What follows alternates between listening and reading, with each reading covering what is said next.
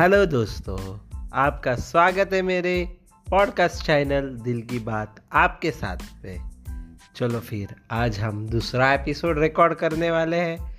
बहुत दिन हो गए, मैं पॉडकास्ट नहीं बनाया, क्योंकि मैं थोड़ा काम में बिज़ी चल रहा था। कुछ मेरे लाइफ में कुछ चीज़ें हो रही थी, उसमें मैं बहुत सारा बिज़ी था, इसलिए मैं पॉडकास्ट नहीं बना पाया।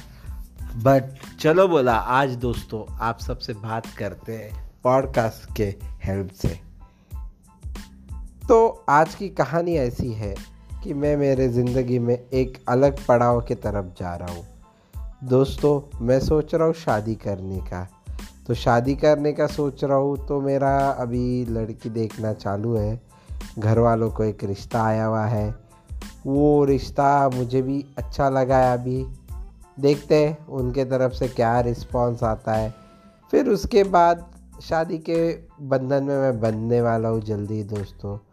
तो शायद से आप मेरे लाइफ पार्टनर से पॉडकास्ट पे बात भी कर पाओगे, या उसको आप सुन पाओगे। बात तो नहीं कर पाओगे, शायद से आपको कमेंट ही करने पड़ेंगे। और आप हमारे को यूट्यूब चैनल पे भी देख पाओगे। तो मैं सोच रहा हूँ अभी कि शादी कर लेना। तो मैं अभी उस डिसीज़न पे हूँ।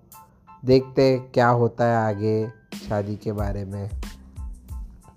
इतना ही है दोस्तों आज की दिल की बात मेरी।